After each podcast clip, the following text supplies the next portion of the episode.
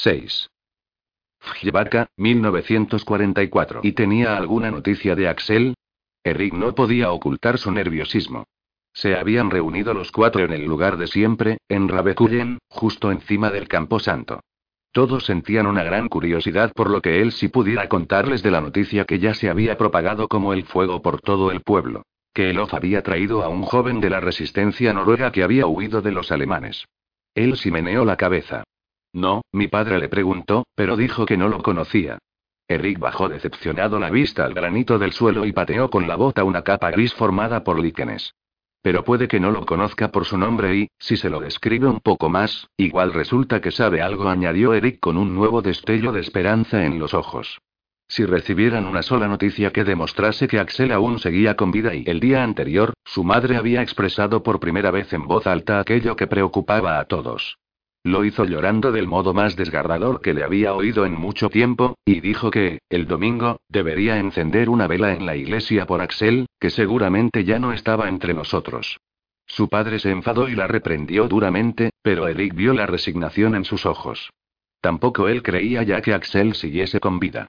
Bueno, iremos a hablar con él, decidió Brita ansiosa, al tiempo que se levantaba y se sacudía el polvo de la falda. Se pasó la mano por el pelo para comprobar que no se le habían deshecho las trenzas, lo que arrancó a Franz un comentario burlón. Ya, comprendo que te molestas tanto en arreglarte por consideración a Eric, Brita. No sabía que te interesaran los noruegos. ¿No te basta con los suecos? Franz se echó a reír y Brita se encendió de ira. Cállate, Franz, estás haciendo el ridículo. Por supuesto que me preocupo por Eric. Y por averiguar algo de Axel. Y, por otra parte, no tiene nada de malo presentar un aspecto decente. Pues para tener un aspecto decente, tendrás que hacer un esfuerzo, repuso Franz, bastante grosero, tironeándole a Brita de la falda. La muchacha se enfureció más aún y parecía a punto de echarse a llorar cuando intervino la voz firme de Elsie. Calla ya, Franz. A veces dices tantas tonterías que con la mitad tendríamos de sobra. Franz se quedó mirando pálido como la cera. Luego se levantó bruscamente y, con la mirada sombría, se alejó de allí a la carrera. Eric jugueteaba con unas piedrecillas que había en el suelo. Sin mirar a Elsie, dijo en voz baja. Deberías tener cuidado con lo que le dices a Franz. Hay algo y algo que esconde y alimenta en su interior y tengo un presentimiento. Elsie lo observó perpleja preguntándose cómo habría llegado Eric a tan extraña conclusión. Aunque ya sospechaba ella que tenía razón. Conocía a Franz desde que llevaban babero, pero notaba que algo estaba creciendo en su interior, algo incontrolable, indomable. Va, qué tonterías dices. Atajó Brita. A Franz no le pasa nada raro. Solo estábamos y chinchándonos y tú no lo ves porque estás enamorada de él, declaró Eric. Brita le dio un manotazo en el hombro. ¡Ay! ¿Por qué me das? preguntó Eric frotándose el hombro. Porque no dices más que estupideces. Bueno, ¿quieres que vayamos a hablar de tu hermano con el noruego o no? Brita se puso en marcha y Eric intercambió con él una mirada inquisitiva. Estaba en su habitación cuando me marché. No perdemos nada por hablar con él. Poco después, él sí daba unos toquecitos prudentes en la puerta del sótano. El joven abrió y quedó algo turbado al ver al grupo. Hola saludó. Él sí miró a los demás antes de tomar la palabra. Vio con el rabillo del ojo que Franz se les acercaba despacio, ya con una expresión más serena y las manos en los bolsillos, adoptando una pose indolente. Pues, queríamos saber si podemos pasar a hablar contigo un rato. Por supuesto, asintió el noruego haciéndose a un lado. Brita parpadeó coqueta cuando pasó por delante de él, y los muchachos se saludaron con un apretón de manos. No había muchos muebles en aquella habitación. Brita y Elsie se sentaron en las dos únicas sillas, Hans se acomodó en la cama, que estaba hecha, mientras que Franz y Eric se sentaron tranquilamente en el suelo. Es sobre mi hermano, comenzó Eric apartando la mirada. Había esperanza en sus ojos, no mucha, pero aún así, se advertía algún que otro destello.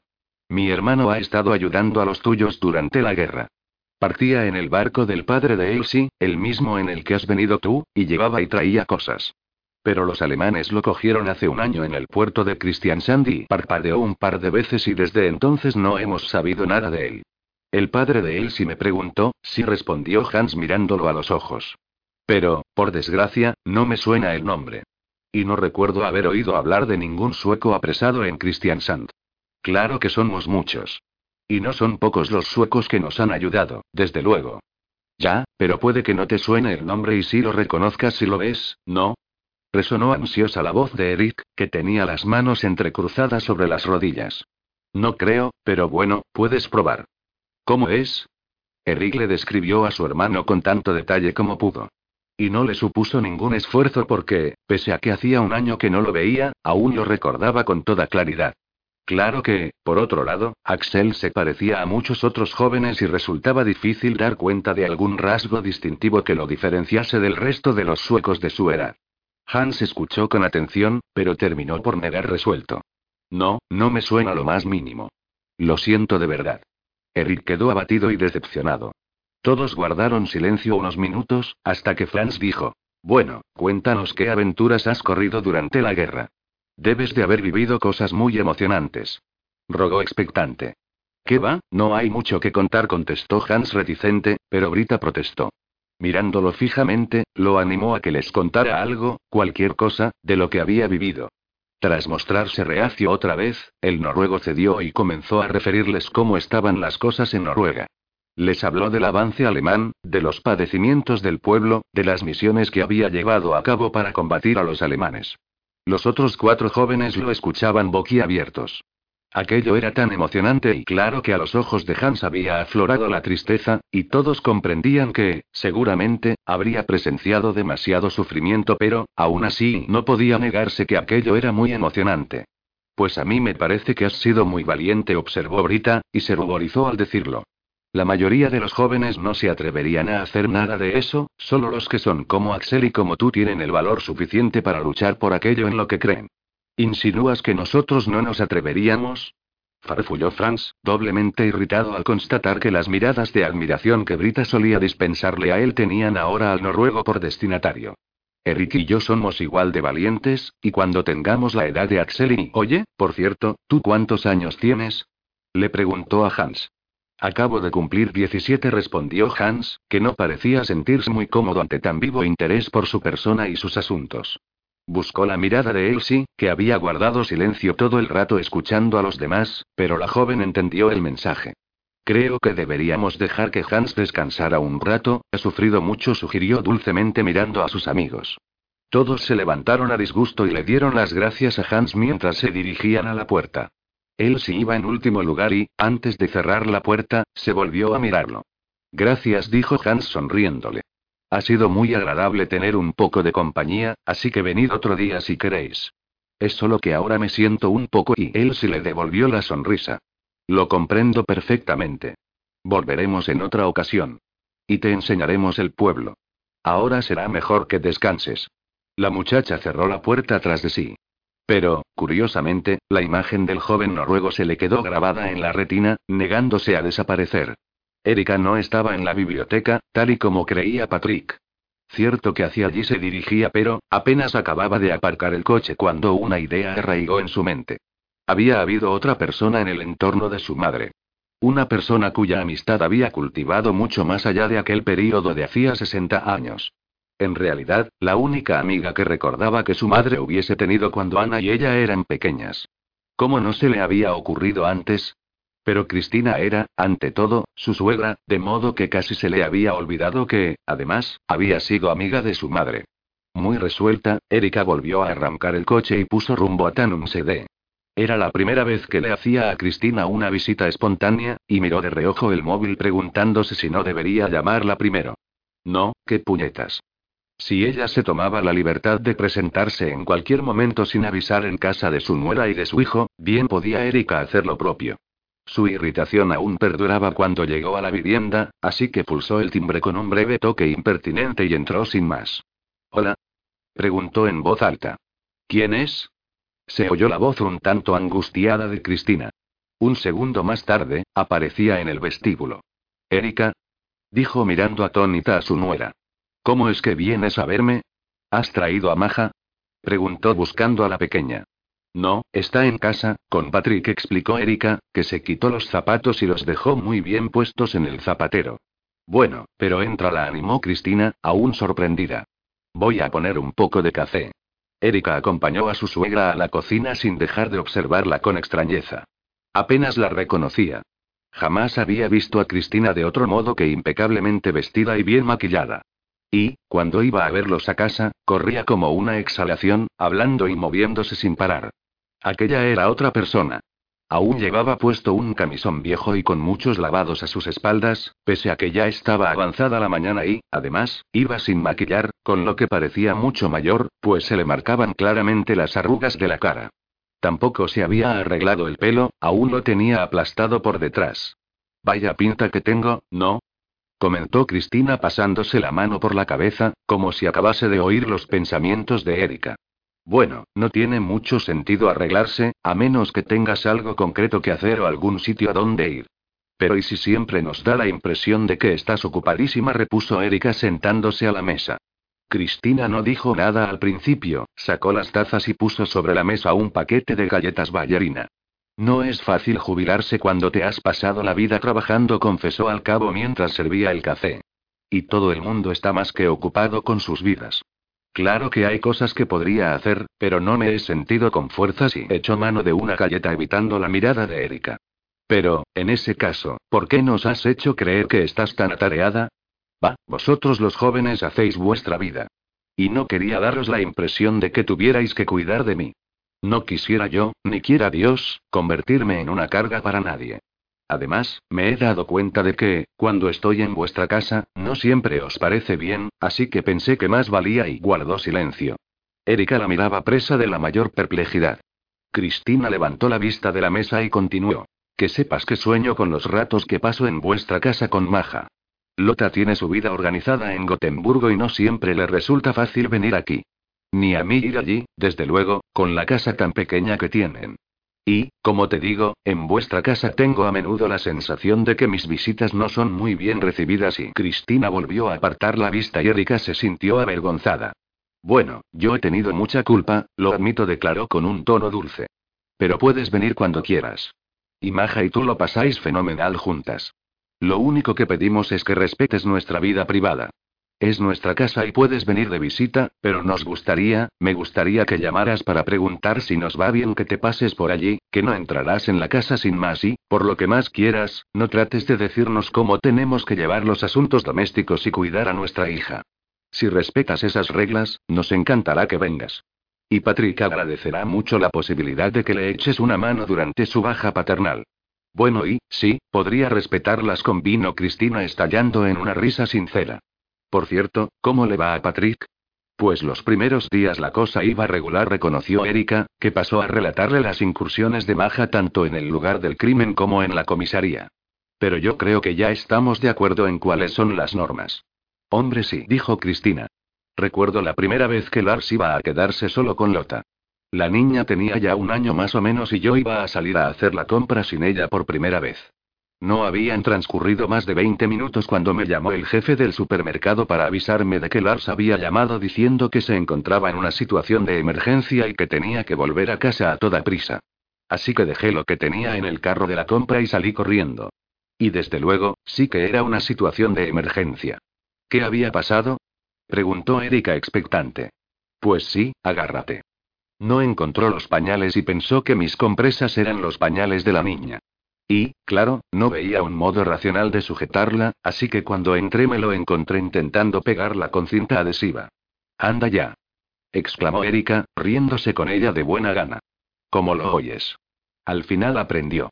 Lars fue un buen padre para Patrick y Lota, no puedo negarlo. Pero eran otros tiempos.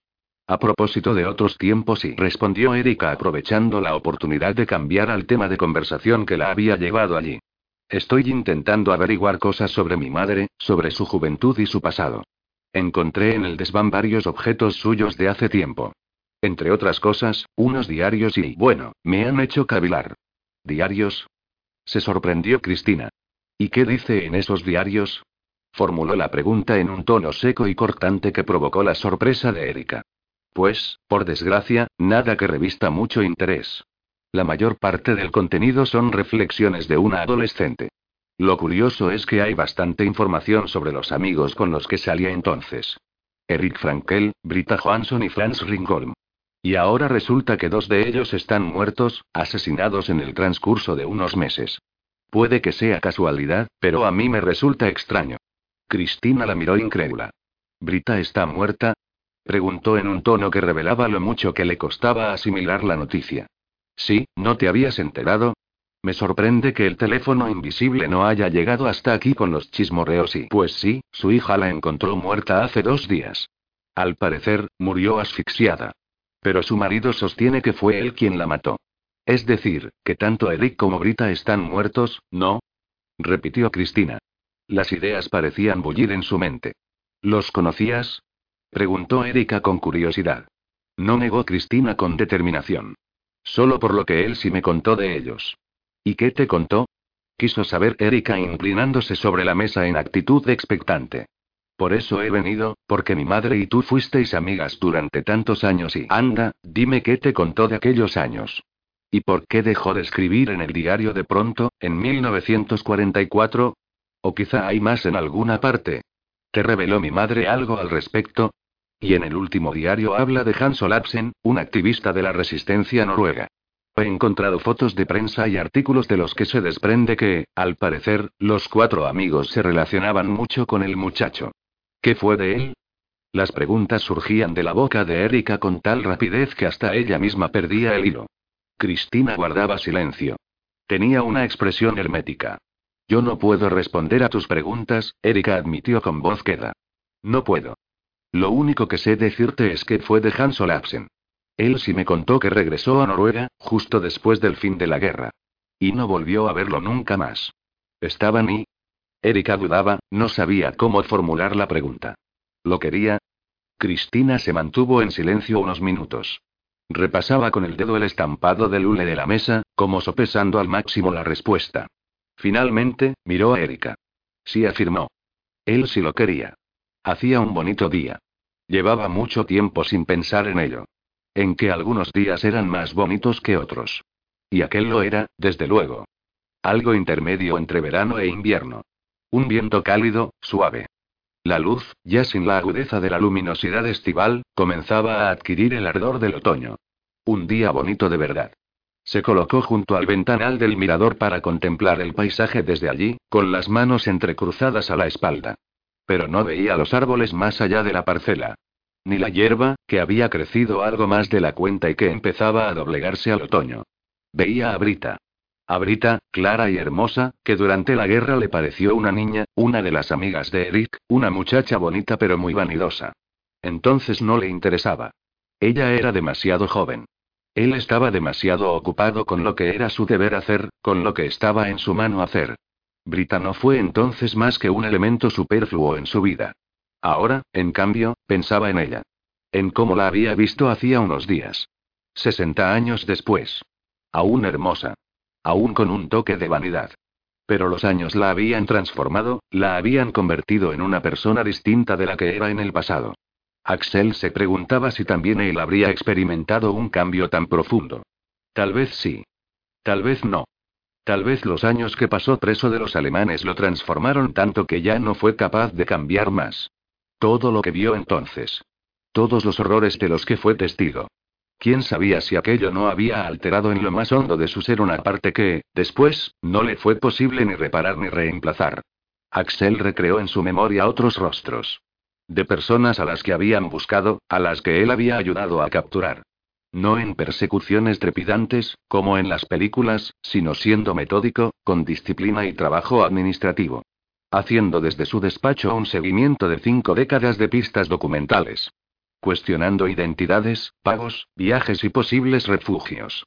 Los habían ido capturando uno a uno. Habían conseguido que pagasen por pecados cometidos en tiempos pasados. No lograrían ponerse al día, Axel era consciente de ello. Eran tantos los que aún andaban sueltos y, y muchos de ellos iban muriendo. En lugar de morir prisioneros, humillados, morían en paz, de viejos, sin que nadie les hubiese pedido cuentas de sus actos. Eso era lo que lo impulsaba. Lo que le impedía descansar, lo que lo movía a buscar incesantemente, a perseguir, a ir de reunión en reunión, a revisar un archivo tras otro. Mientras anduviese libre uno solo y mientras él pudiese ayudar a capturarlo, no se permitiría el reposo. Axel miraba por el ventanal con el brillo del llanto en los ojos. Sabía que se había convertido en una obsesión. Ese trabajo había engullido todo lo demás. Se había convertido en una tabla de salvación tangible cuando dudaba de sí mismo y de su humanidad. Mientras estaba persiguiendo a alguno, no sentía la necesidad de cuestionar su propia identidad. Mientras trabajaba al servicio de la buena causa, iba pagando su deuda, lento pero seguro. Solo hallándose en movimiento constante podía sacudirse todo aquello en lo que apenas era capaz de pensar. Se dio media vuelta. Llamaban a la puerta. Le costó unos instantes desprenderse de los rostros que poblaban su memoria y su retina. Pero parpadeó para ahuyentarlos y fue a abrir. Ah, son ustedes, dijo al ver a Martín y a Paula. El cansancio lo doblegó un segundo. A veces sentía que aquello no acabaría nunca. Podemos pasar, Queríamos charlar un rato con usted, declaró Martín en tono amable. Claro, adelante asintió Axel señalándoles el mismo lugar del porche en el que se sentaron la vez anterior. ¿Alguna novedad? Ya me he enterado de lo de Brita, por cierto. Terrible. Hace tan solo un par de días que los vi a ella y a Herman bueno, me cuesta creer que... Axel meneó la cabeza. Sí, desde luego, es muy trágico, convino Paula. Pero nosotros tratamos de no precipitarnos en nuestras conclusiones. Pero, si no me equivoco, Herman ha confesado, ¿no? Preguntó Axel. Sí, bueno, y Martín dejó la frase en el aire. Pero hasta que lo hayamos interrogado y añadió subrayando el interrogante con un gesto. Por cierto, precisamente a eso queríamos hablar con usted. Por supuesto, aunque no sé cómo podría ayudarles. Pues resulta que hemos estado comprobando las llamadas de Herman y Brita y su número de teléfono aparece en tres ocasiones. Ah, sí, de una de esas llamadas sí puedo informarlos. Herman me llamó hace un par de días y me pidió que fuese a visitar a Brita. La verdad es que llevábamos muchos años, muchos, sin tener contacto, de modo que me sorprendió un poco. Pero, por lo que me dijo, Brita sufría Alzheimer y, sencillamente, quería verse con alguna persona con la que hubiese tenido relación en los viejos tiempos, por si eso pudiera serle de alguna ayuda. De modo que por eso fue a verlos, ¿no? Intervino Paula observándolo atentamente. Porque Brita quería verse con algún conocido de los viejos tiempos. Sí, al menos eso fue lo que me dijo Herman. Cierto que nosotros dos no éramos precisamente amigos íntimos. En realidad, Brita era amiga de mi hermano Eric, pero pensé que tampoco iba a perjudicarle. Y a mi edad siempre es un placer hablar de los viejos tiempos. ¿Y qué pasó durante aquella visita? Quiso saber Martín, inclinándose un poco para estar más cerca de él. Pues Brita estuvo bastante bien un rato, y hablamos del pasado. Pero luego se perdió en la turbación y el desconcierto y, bueno, no tenía ningún sentido que me quedase más tiempo, así que me disculpé y me marché. Es tremendamente trágico. Una enfermedad de lo más cruel. ¿Y las llamadas de principios de junio? preguntó Martín mientras consultaba sus notas. En primer lugar, una llamada desde aquí, del 2 de junio. Después una de Brita, o de Herman, el día 3. Finalmente, otra también desde su casa, realizada el 4 de junio. Axel negó con un gesto. Pues no, de eso yo no sé nada. Hablarían con Eric. Pero, seguramente, por el mismo motivo. Y, en realidad, era más natural que Brita quisiera ver a Eric, si es que quería rememorar los viejos tiempos. Como decía, ellos sí fueron amigos. Sí, pero la primera llamada se hizo desde aquí, insistió Martín. ¿Tiene idea de para qué los llamaría Eric? Como ya les he dicho, mi hermano y yo vivíamos bajo el mismo techo, pero ninguno se inmiscuía en los asuntos del otro. No tengo ni la más remota idea de por qué se puso Eric en contacto con Brita. Aunque, bueno, es posible que también él quisiera reanudar la antigua amistad. Esas cosas pasan con la edad. Aquello que pertenece a un pasado remoto se desliza de pronto hacia el presente y cobra un protagonismo cada vez mayor. En ese instante, Axel comprendió hasta qué punto era cierto aquello que acababa de decir. Como una película, vio pasar por la retina a una serie de personas que corrían hacia él riendo burlonas. Se agarró fuerte al brazo de la silla. No era momento de dejarse afectar por el pasado. O sea, que usted cree que era Eric quien quería verse con Brita, en nombre de la vieja amistad, ¿no es eso? insistió Martín con tono escéptico. Eso creo, asintió Axel aflojando la mano en torno al reposabrazos. No tengo la menor idea, pero supongo que es la explicación más plausible. Martín intercambió una mirada con Paula. No avanzarían mucho más. Aún así, Martín tenía la irritante sensación de que solo estaban obteniendo las migajas de algo de mayor envergadura. Cuando se hubieron marchado, Axel regresó al mirador. Los viejos rostros ejecutaban para él su danza. Hola, ¿qué tal te ha ido en la biblioteca? A Patrick se le iluminó la cara al ver entrar a Erika. Ey, pues sí, es que no he ido a la biblioteca, respondió Erika con una expresión divertida. ¿Y dónde has estado entonces? preguntó Patrick intrigado. Maja estaba durmiendo la siesta mientras él recogía la mesa después del almuerzo. En casa de Cristina dijo sin ambajes mientras se dirigía a la cocina. ¿Qué, Cristina? Ah. ¿Te refieres a mi madre? Quiso saber confundido. ¿Y eso por qué? A ver, a lo mejor tienes fiebre. Patrick se le acercó y le puso la mano en la frente. Erika la apartó. Hombre, ¿qué pasa? Tampoco es tan raro, ¿no? Después de todo, ella es mi suegra. Y puedo ir a visitarla así, de forma espontánea. Ya, claro, repuso Patrick entre risas. Venga, suéltalo ahora mismo. ¿A qué has ido a ver a mi madre? Erika le habló de la idea que se le había ocurrido justo al llegar a la biblioteca, cuando cayó en la cuenta de que sí había alguien más que había conocido a Elsie de joven. Y le refirió la extraña reacción de Cristina y cómo le había confesado que Elsie mantuvo una relación amorosa con un noruego que se había refugiado en Suecia huyendo de los alemanes. Pero ya no quiso contarme nada más, concluyó Erika con tono de frustración. O quizá no supiera más, no lo sé. En cualquier caso, me dio la impresión de que Hans Olapsen abandonó a mi madre o algo así. Se marchó de Fjibaka y, según Cristina, él sí le dijo que había regresado a Ruega. ¿Y por dónde vas a seguir investigando? preguntó Patrick mientras guardaba en el frigorífico los restos del almuerzo. Intentaré dar con la pista de Olapsen, por supuesto, contestó Erika camino de la sala de estar.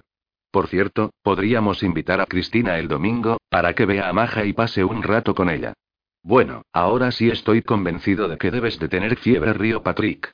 Pero claro que sí, la llamaré luego y le preguntaré si quiere venir a tomar café el domingo. Si es que puede, ya sabes lo mucho que tiene que hacer siempre. Un replicó Erika desde la sala de estar, en un tono muy extraño. Patrick meneó la cabeza. Mujeres. Jamás llegaría a entenderlas. Aunque, claro, quizá fuera esa la idea. ¿Qué es esto? preguntó Erika alzando la voz. Patrick se encaminó hacia donde ella se encontraba, para ver a qué se refería. Erika señalaba la carpeta que él había dejado sobre la mesa de la sala de estar. Por un instante, deseó darse una paliza por no haberla quitado del medio antes de que llegara. La conocía lo bastante bien como para saber que era demasiado tarde para que lo olvidara. Es el material de la investigación del asesinato de Eric Frankel, respondió apuntándole con el dedo en señal de advertencia. Y no puedes decirle una palabra de lo que dice ahí, ¿de acuerdo? Sí, sí, asintió Erika distraída espantándolo con la mano como si fuera una mosca irritante. Luego se sentó en el sofá y se puso a hojear la documentación y las fotografías. Una hora más tarde, había repasado cuánto contenía la carpeta y empezó de nuevo por el principio. Patrick se asomó varias veces a echar un vistazo, pero abandonó cualquier intento de comunicarse con ella, de modo que se sentó con el diario de la mañana, que aún no había tenido tiempo de leer. No tenéis muchas pruebas físicas sobre las que trabajar, observó Erika mientras leía pasando el dedo por el informe de los técnicos. Pues no, es más bien escaso, admitió Patrick dejando a un lado el periódico. En la biblioteca de los Frankel no hallaron más huellas dactilares que las de Eric y Axel, y las de los dos chicos que encontraron el cadáver. No parece que falte nada y las pisadas también se han vinculado a las mismas personas. El arma del crimen estaba debajo de la mesa y era un objeto que ya se encontraba allí. Es decir, que no se trata de un crimen premeditado, sino más bien el resultado de un impulso, concluyó Erika reflexiva. Sí, a menos que el autor supiera que ese busto de granito estaba en el alféizar de la ventana, claro. Patrick recordó una idea que se le había ocurrido hacía un par de días. Oye, ¿qué día fuiste tú a dejar la medalla en casa de los Frankel? ¿Por qué? replicó Erika, aún tan abstraída que parecía que se hallase a kilómetros de distancia. No lo sé. Puede que no tenga la menor importancia, pero quizás sea útil saberlo. Fue el día antes de que lleváramos a Maja a Nordensart, declaró Erika sin dejar de ojear los documentos. ¿Eso no fue el 3 de junio? Pues, en ese caso, estuve en su casa el día 2 de junio. ¿Llegó a decirte algo sobre la medalla? ¿Te dijo algo cuando se la llevaste? De ser así, te lo habría contado al llegar a casa, señaló Erika. No, me dijo que quería examinarla más a fondo antes de darme alguna información sobre ella. O sea, que sigues sin saber qué tipo de medalla nazi es, ¿no? Así es, respondió Erika mirando a Patrick pensativa. Pero, desde luego, es algo que debería averiguar. Mañana mismo veré dónde pueden informarme. Volvió a sumirse en la carpeta y a examinar con sumo interés las instantáneas del lugar del crimen. Cogió la primera y entornó los ojos para distinguir mejor la imagen. Joder, es imposible, masculló mientras subía la escalera camino de la primera planta. ¿Qué pasa? Quiso saber Patrick, aunque no obtuvo respuesta. Erika bajó al cabo de unos segundos, empuñando una gran lupa. ¿Qué haces? insistió Patrick mirando a su mujer por encima del periódico. Pues, no sé, seguro que no es importante, pero parece como si hubiera algo anotado en el blog que hay encima del escritorio de Eric. Pero no lo distingo bien y se inclinó más aún sobre la foto y colocó la lupa justo a la altura de la pequeña mancha blanca que había quedado reducida la libreta en la imagen. Creo que pone y volvió a entrecerrar los ojos. Creo que pone ignoto militi. Ajá. ¿Y qué coño significa eso? preguntó Patrick. No lo sé. Supongo que alude a algo militar, pero seguro que no es nada importante, un garabato repuso decepcionada. Oye, comenzó Patrick dejando de nuevo el diario y ladeando la cabeza, estuve hablando con Martín cuando vino a dejarme la carpeta. Y me pidió un favor a cambio. Bueno, para ser sinceros, fue él mismo quien se ofreció raudo a hacerle el favor, pero de eso no tenía por qué informar a Erika. Me pidió que fuese a Gotemburgo a hablar con una persona a la que Eric Frankel estuvo haciéndole un ingreso mensual durante 50 años. ¿50 años? repitió Erika enarcando una ceja. ¿Se pasó 50 años pagándole a alguien una cantidad todos los meses? ¿A qué puede deberse? ¿Un chantaje? Erika no podía ocultar que aquello le resultaba apasionante. Nadie tiene la menor idea. Y seguro que no es nada, pero y bueno, Martín me preguntó si podría comprobarlo. Claro, te acompaño, propuso Erika llena de entusiasmo. Patrick se quedó mirándola atónito. Aquella no era precisamente la reacción que esperaba. Eh, sí, bueno, quizá y balbució al tiempo que se preguntaba si habría alguna razón justificada para no llevar consigo a su mujer. Pero, claro, se trataba de una actuación rutinaria, una comprobación de un pago, así que no vio ningún problema. Vale, pues ven conmigo. Y luego podemos pasarnos por casa de Lota, para que Maja vea a sus primos. Estupendo, aprobó Erika, que sentía gran simpatía por la hermana de Patrick. Además, quizá en Gotemburgo encuentre a alguien que sepa informarme sobre la medalla. No creo que sea imposible. Dedícate a llamar esta tarde, a ver si encuentras a algún experto. Dicho esto, volvió a echar mano del periódico y continuó leyendo. Más valía aprovechar mientras Maja dormía. Erika volvió a coger la lupa y a examinar el blog del escritorio de Eric en la foto. Ignoto militi. Algo empezó a bullirle en el subconsciente. En esta ocasión no le llevó más de media hora coger el ritmo. Bien, Bertil. Lo animó Rita al tiempo que le daba un apretón extra. Ya empiezas a entender el paso, por lo que veo. Desde luego que sí convino me llevar con modestia. Esto del baile siempre se me ha dado bien. No me digas, le respondió Rita con un guiño. Me ha dicho Juana que hoy has estado tomando café con ella. La mujer sonrió y levantó la vista para mirarlo. Había algo más que le gustaba de Rita. Él nunca fue muy alto, pero con ella, que era tan bajita, se sentía como si midiese 1,90. Sí, pasaba por casualidad delante de vuestro portal y dijo con cierta turbación. Y entonces apareció Juana y me preguntó si quería subir a tomar un café. Ajá, ¿con qué pasabas por casualidad? río Rita mientras se balanceaban al ritmo de la salsa. Qué lástima que yo no estuviera en casa, ya que pasabas por casualidad. Creo que habéis estado la mar de a gusto, según me ha dicho Joana. Sí, claro, es una muchacha encantadora, reconoció Mellever recordando la sensación del pie del bebé en la palma de la mano. Una muchacha encantadora de verdad. Lo cierto es que no siempre lo han tenido fácil, se lamentó Rita con un suspiro. Y a mí también me costó acostumbrarme al principio. Pero yo ya lo presentía, antes de que Paula trajese a Joana a casa por primera vez. Y ahora llevan casi diez años juntas y, bueno, puedo decirte con el corazón en la mano que no hay otra persona que me guste más que Joana como compañera de Paula. Están hechas la una para la otra y, siendo así, lo del sexo me parece una trivialidad. Aunque supongo que fue más fácil en Estocolmo, ¿no? Me refiero a la aceptación por parte de la gente, opinó Mellever con cierta reserva, lanzando una maldición interior al notar que acababa de plantar el pie sobre el de Rita. Quiero decir que allí es mucho más habitual. A veces, cuando veo la tele, me da la impresión de que allí una de cada dos personas tiene esa inclinación. Bueno, yo no estaría tan segura de eso, repuso Rita entre risas. Pero, por supuesto, estábamos preocupadas por mudarnos aquí. aunque debo decir que me ha sorprendido positivamente. No creo que las chicas hayan tenido ningún problema, por ahora. Aunque, por otro lado, la gente aún no se ha enterado, claro. Pero ya veremos, cuando llegue el momento. ¿Qué van a hacer? ¿Dejar de vivir? ¿No mudarse a donde quieren mudarse? No, hay ocasiones en que uno debe lanzarse a lo desconocido. De pronto, le cambió la expresión, parecía triste y tenía la mirada perdida en el vacío, por encima del hombro de Melberg, que creyó comprender en qué estaba pensando. ¿Fue difícil? Quiero decir, si fue duro huir, preguntó con tono respetuoso y, con gran sorpresa por su parte, tomó conciencia de que de verdad quería conocer la respuesta. Por lo general, solía evitar preguntas delicadas, eso cuando no las formulaba porque era lo que se esperaba de él, para luego despreocuparse por completo de cuál era la respuesta. En esta ocasión, en cambio, deseaba sinceramente conocerla. Fue difícil y fácil al mismo tiempo, respondió Rita. Melberg vio reflejadas en sus ojos negros vivencias que él no podía ni imaginar. Resultó fácil abandonar aquello en lo que se había convertido mi país. Y difícil abandonar el país que fue en su día. Por un instante, Rita perdió el ritmo del baile y se quedó inmóvil, aún agarrada a las manos de Melberg.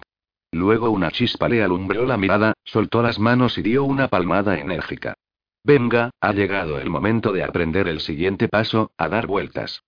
Bertil, ayúdame a mostrar cómo se hace. Rita volvió a cogerlo de la mano y le enseñó despacio los pasos que debía dar para hacerla girar una vuelta por debajo del brazo. No era lo más sencillo del mundo y Melberg se hizo un lío tanto con las manos como con los pies. Pero Rita no perdió la paciencia, sino que lo explicó una y otra vez, hasta que tanto Bertil como las demás parejas comprendieron en qué consistía. Funcionará, ya lo verás, aseguró mirándolo a los ojos. Melberg se preguntó si solo se refería al baile. O si aludía a otra cosa. Él esperaba que fuese lo segundo. Fuera ya oscurecía. Las sábanas del hospital crujían ligeramente cuando se movía, así que intentaba quedarse quieto. Él prefería que no hubiese el menor ruido. Los ruidos del exterior no podía controlarlos, los sonidos de voces, de gente que pasaba, el tintineo de las bandejas. Pero allí dentro podía procurar que reinase la calma en la medida de lo posible, que no se alterase el silencio con el crujir de las sábanas. Herman miraba por la ventana. A medida que caía la noche al otro lado, empezó a aparecer su imagen reflejada en los cristales, y le llamó la atención lo desvalida que parecía la figura que yacía en la cama. Un viejo menudo y gris envuelto en la ropa blanca del hospital, de cabello escaso y mejillas surcadas por la vejez. Se diría que era Brita la que le otorgaba cierto peso, la que poseía un valor que lo convertía en un ser más lleno, más largo. Era como si ella le hubiese dado sentido a su vida. Y ahora, por su culpa, ella ya no estaba. Las niñas habían ido hoy a verlo. Lo acariciaban y lo abrazaban, lo miraban con preocupación y le hablaban inquietas. Pero él ni siquiera fue capaz de mirarlas. Temía que le vieran la culpa en los ojos. Que vieran lo que había hecho. El daño que había causado. Habían guardado el secreto durante tantos años. Él y Brita, los dos. Lo habían compartido, lo habían ocultado, lo habían expiado. O, al menos, eso creía él.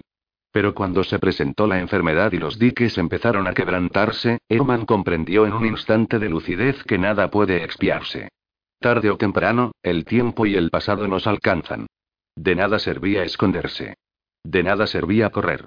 Haciendo gala de una simpleza mayúscula, creyeron que sería suficiente con llevar una buena vida, ser buenas personas. Amar a sus hijos y convertirlos en seres humanos capaces de transmitir ese amor. Y, finalmente, se engañaron creyendo que lo bueno que crearon había eclipsado lo malo. Había matado a Brita. Y que no pudieran comprenderlo. Sabía que querían hablar con él, hacerle preguntas, plantearle cuestiones. Sí, simplemente, aceptaran las cosas como eran. Él había matado a Brita. Y ya no le quedaba nada. ¿Tienes alguna idea de quién es y de por qué Eric estuvo pagándole durante tantos años? Preguntó Erika llena de curiosidad cuando ya estaban cerca de Gotemburgo. Maja se había portado de forma ejemplar en el asiento trasero y, puesto que salieron poco antes de las ocho y media, solo eran cerca de las diez cuando llegaron a la ciudad. No, los únicos datos que tenemos son los que figuran ahí, dijo Patrick señalando con la cabeza el papel que Erika llevaba en la funda de plástico. Wilhelm Frieden, calle Basagatan, número 38, Gotemburgo. Nacido el 3 de octubre de 1924, leyó Erika en voz alta. Exacto. Ahí tienes cuánto sabemos. Estuve hablando con Martín de pasada ayer noche y me dijo que no había encontrado ningún vínculo con Fjebaka, ninguna acción criminal. Nada. Así que es un disparo a ciegas. Por cierto, ¿cuándo has quedado con el tipo de la medalla? A las 12, en su tienda de antigüedades informó Erika tanteándose el bolsillo donde llevaba la medalla, para asegurarse de que seguía ahí, envuelta en el pañuelo. ¿Te quedas con Maja en el coche o prefieres irte a dar un paseo mientras yo hablo con Wilhelm Frieden? Quiso saber Patrick al tiempo que giraba para ocupar un aparcamiento libre de Basagatan. ¿Qué dices? repuso Erika ofendida. Yo voy contigo, faltaría más. Pero no puedes y protestó Patrick torpemente, cuando cayó en la cuenta de a dónde lo conduciría aquella discusión y de cómo terminaría. Si la niña puede visitar el lugar del crimen y la comisaría, también puede venir con nosotros a ver a un señor de más de 80 tacos, replicó Erika recalcando con el tono de voz que Patrick no se hallaba en situación de discutir por ese tema. Vale, está bien, respondió con un suspiro, sabiéndose vencido. Un hombre de unos 60 años les abrió la puerta cuando llamaron al timbre del tercer piso, en un viejo edificio de principios de siglo. ¿Sí? ¿En qué puedo ayudarles? Patrick sacó la placa. Me llamo Patrick Edstrom, de la comisaría de Tannum CD. Tengo algunas preguntas relacionadas con Wilhelm Frieden. ¿Quién es? Se oyó una voz de mujer desde el interior. El hombre se volvió y explicó en voz alta. Es un policía que pregunta por papá. Y, volviendo a mirar a Patrick, añadió. De verdad que no puedo imaginarme por qué iba a interesarse la policía por mi padre, pero entren, entren. El hombre se apartó y los invitó a pasar, y enarcó una ceja de sorpresa al ver entrar a Erika con Maja en brazos. Vaya, veo que hay quien empieza pronto en la policía, observó el hombre con expresión divertida. Patrick sonrió abochornado. Sí, esta es mi mujer, Erika Falk, y mi hija, Maja. Es que, y bueno, mi mujer tiene cierto interés personal en el caso que estamos investigando y, ahí se detuvo. En realidad, no existía ningún modo satisfactorio de explicar por qué un policía llevaba a un interrogatorio a su mujer y a su hija de un año. Perdón, no me he presentado, soy Alan. ¿A quién buscan es a mi padre? Patrick lo observó con curiosidad. Era de mediana estatura, tenía el pelo gris un tanto rizado y ojos azules y cálidos. ¿Está su padre en casa? Dijo Patrick mientras seguía a Granfliden por el largo pasillo. Por desgracia, llegan demasiado tarde para preguntarle a mi padre. Murió hace dos semanas. Oh. exclamó Patrick sorprendido. No era eso lo que esperaba oír. Estaba convencido de que, pese a lo avanzado de su edad, el hombre seguiría vivo, puesto que no figuraba como fallecido en el censo. Seguramente porque la muerte era reciente, y ya se sabía que los datos tardaban en aparecer en los registros. Sintió una profunda decepción. ¿Acaso iba a enfriarse aquella pista que, de acuerdo con su intuición, era importante para el caso? Pueden hablar con mi madre si quieren, propuso Gran indicándoles con la mano que pasarán a la sala de estar. No sé de qué se trata, pero quizá podamos ayudarle. Una señora menuda con el cabello blanco como la nieve se levantó del sofá. Aún era bonita de un modo sorprendente y se les acercó para estrecharles la mano. Friden. La mujer los observaba llena de curiosidad y su rostro se iluminó con una amplia sonrisa al ver a Maja. Pero bueno, hola. ¿Qué niña más bonita? ¿Cómo se llama? Maja respondió Erika llena de orgullo. Le encantaba aquella señora. Hola, Maja saludó Berta acercándose y dándole a la niña una palmadita en la mejilla. Maja estaba loca de contenta al ver que atraía tanta atención, pero empezó a patear salvajemente en cuanto vio una vieja muñeca que había en el rincón del sofá. No, Maja le dijo Erika muy seria, intentando que se quedara quieta. Va, deje que la mire, repuso Mrota señalando la muñeca con la mano. No tengo nada tan valioso que no pueda tocarlo la pequeña. Desde que Wilhelm falleció he comprendido que, allí a donde vamos, no podemos llevarnos nada. Se le pusieron los ojos tristes y su hijo se le acercó y la rodeó con el brazo. Siéntate, mamá, voy a preparar un café para la visita. Así podréis hablar un rato tranquilamente. Murta lo siguió con la mirada mientras se dirigía a la cocina. Es un buen chico, declaró la mujer. Trato de no ser una carga para él, los hijos deben vivir su propia vida. Pero a veces es más bueno de lo que le conviene. Aunque Wilhelm estaba tan orgulloso de él y la anciana pareció perderse en los recuerdos, pero luego se volvió hacia Patrick. Bueno, ¿y de qué quería hablar la policía con mi Wilhelm? Patrick se aclaró la garganta. Sentía como si estuviese caminando por una fina capa de hielo. Tal vez ahora sacara a la luz un montón de asuntos que aquella simpática ancianita prefería no conocer. Pero no tenía elección. Algo inseguro, le explicó. Pues sí, en Fjibaka, en el norte, estamos investigando un asesinato. Yo soy de la comisaría de Tanum Sede, y Fjibaka pertenece al distrito policial de Tanum, le aclaró a la anciana. Oh, Dios mío, un asesinato.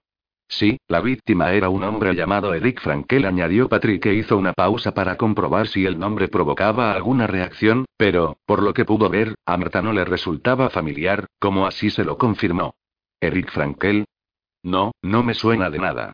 ¿Y cómo les ha llevado eso hasta Wilhelm? preguntó inclinándose con vivo interés. Pues sí, resulta que Patrick dudaba. Resulta que Eric Frankel le estuvo haciendo una transferencia mensual durante 50 años a un tal Wilhelm Frieden. A su marido. Y, claro, nos preguntamos el porqué de dicha transferencia y cuál es, era, la relación entre ambos. Que Wilhelm recibía dinero de un hombre de Fjibaka llamado Eric Frankel. La sorpresa de Mota parecía sincera. En ese momento apareció Gran con el café en una bandeja y los miró lleno de curiosidad. ¿De qué se trata, en realidad? Quiso saber. Fue su madre quien le contestó. Según este policía, un hombre llamado Eric Frankel, que ha muerto asesinado, le ha estado enviando dinero a tu padre todos los meses durante 50 años. ¿Qué me dices? preguntó Gran perplejo sentándose en el sofá, al lado de su madre. ¿A papá? ¿Por qué? Sí, eso es lo que nos preguntamos, intervino Patrick. Esperábamos que el propio Wilhelm pudiese responder a esa pregunta. Keka dijo Maja encantada cogiendo la vieja muñeca de Merta. Sí, una muñeca asintió Merta con una sonrisa. Era mía, de cuando era niña. Maja abrazó a la muñeca fuerte contra el pecho. Murta no se cansaba de mirar a la pequeña. ¡Qué niña más encantadora! declaró. Erika no pudo por menos de asentir entusiasmada. ¿De qué suma se trata? preguntó Gran mirando a Patrick. No son grandes cantidades. Dos mil coronas al mes, los últimos años. Pero fueron aumentando con el paso del tiempo y parecían hacerlo según el valor de la moneda. Es decir, que, aunque la cantidad fue aumentando, el valor era más o menos siempre el mismo. No tengo ni idea, de verdad. Pero claro, Wilhelm y yo nunca hablábamos de cuestiones económicas. Él se encargaba de esa parte, y yo de la casa, como era lo habitual en nuestra generación. Ese era el reparto que teníamos. Así que, de no ser por Gran, ahora estaría totalmente perdida con las cuentas, los préstamos y todo eso. La mujer puso la mano sobre la del hijo, que se la apretó cariñoso. Mamá, lo hago encantado, ya lo sabes. ¿Hay algunos documentos sobre sus finanzas que podamos mirar? preguntó Patrick desanimado. Había ido allí con la esperanza de obtener respuestas a las preguntas sobre la transferencia mensual y, en cambio, parecía haber llegado a un callejón sin salida. No tenemos nada en casa, todo está en poder del abogado, repuso Gran excusándose. Pero puedo pedirles que hagan copias de lo que hay y que se las envíen. Se lo agradeceríamos mucho, dijo Patrick sintiendo que recobraba algo de esperanza. Quizá pudiera llegar al fondo del asunto, pese a todo. Perdón, se me había olvidado por completo servir el café, exclamó Gran levantándose raudo. No importa, de todos modos ya nos marchamos, replicó Patrick mirando el reloj. Por nosotros nos moleste. Siento que no hayamos sido de más ayuda, se disculpó Marta lareando la cabeza y dedicándole a Patrick una afable sonrisa. No pasa nada, no hay mucho que podamos hacer. Y siento mucho la pérdida, dijo Patrick. Espero que no les haya molestado que hayamos venido a preguntar, cuando hace tan poco y bueno, no sabíamos nada y no, por favor, replicó la mujer atajando sus excusas. Conocía a mi Wilhelm con los ojos cerrados y, sea cual sea el motivo de esas transferencias, puedo garantizar que no se trataba de nada delictivo ni inmoral. Así que pregunten lo que quieran y, como ha dicho Gran, procuraremos que les lleguen copias de los documentos. Lo único que siento es no haber sido de más ayuda. Todos se levantaron y se dirigieron al vestíbulo. Maja iba detrás, aún con la muñeca bien agarrada en la mano. Maja, bonita, es hora de dejar la muñeca, dijo Erika preparándose para el berrinche, que sabía inevitable. Deje que se quede con ella, repuso Meta acariciando el cabello de Maja cuando la pequeña pasó a su lado. Como decía, allí a donde voy no podré llevar nada conmigo, y soy demasiado vieja para jugar con muñecas. Pero ¿y está segura? vaciló Erika. Es tan antigua, y seguro que se trata de un recuerdo muy apreciado y los recuerdos se conservan aquí, aseguró Meta dándose en la frente. No en las cosas y los objetos.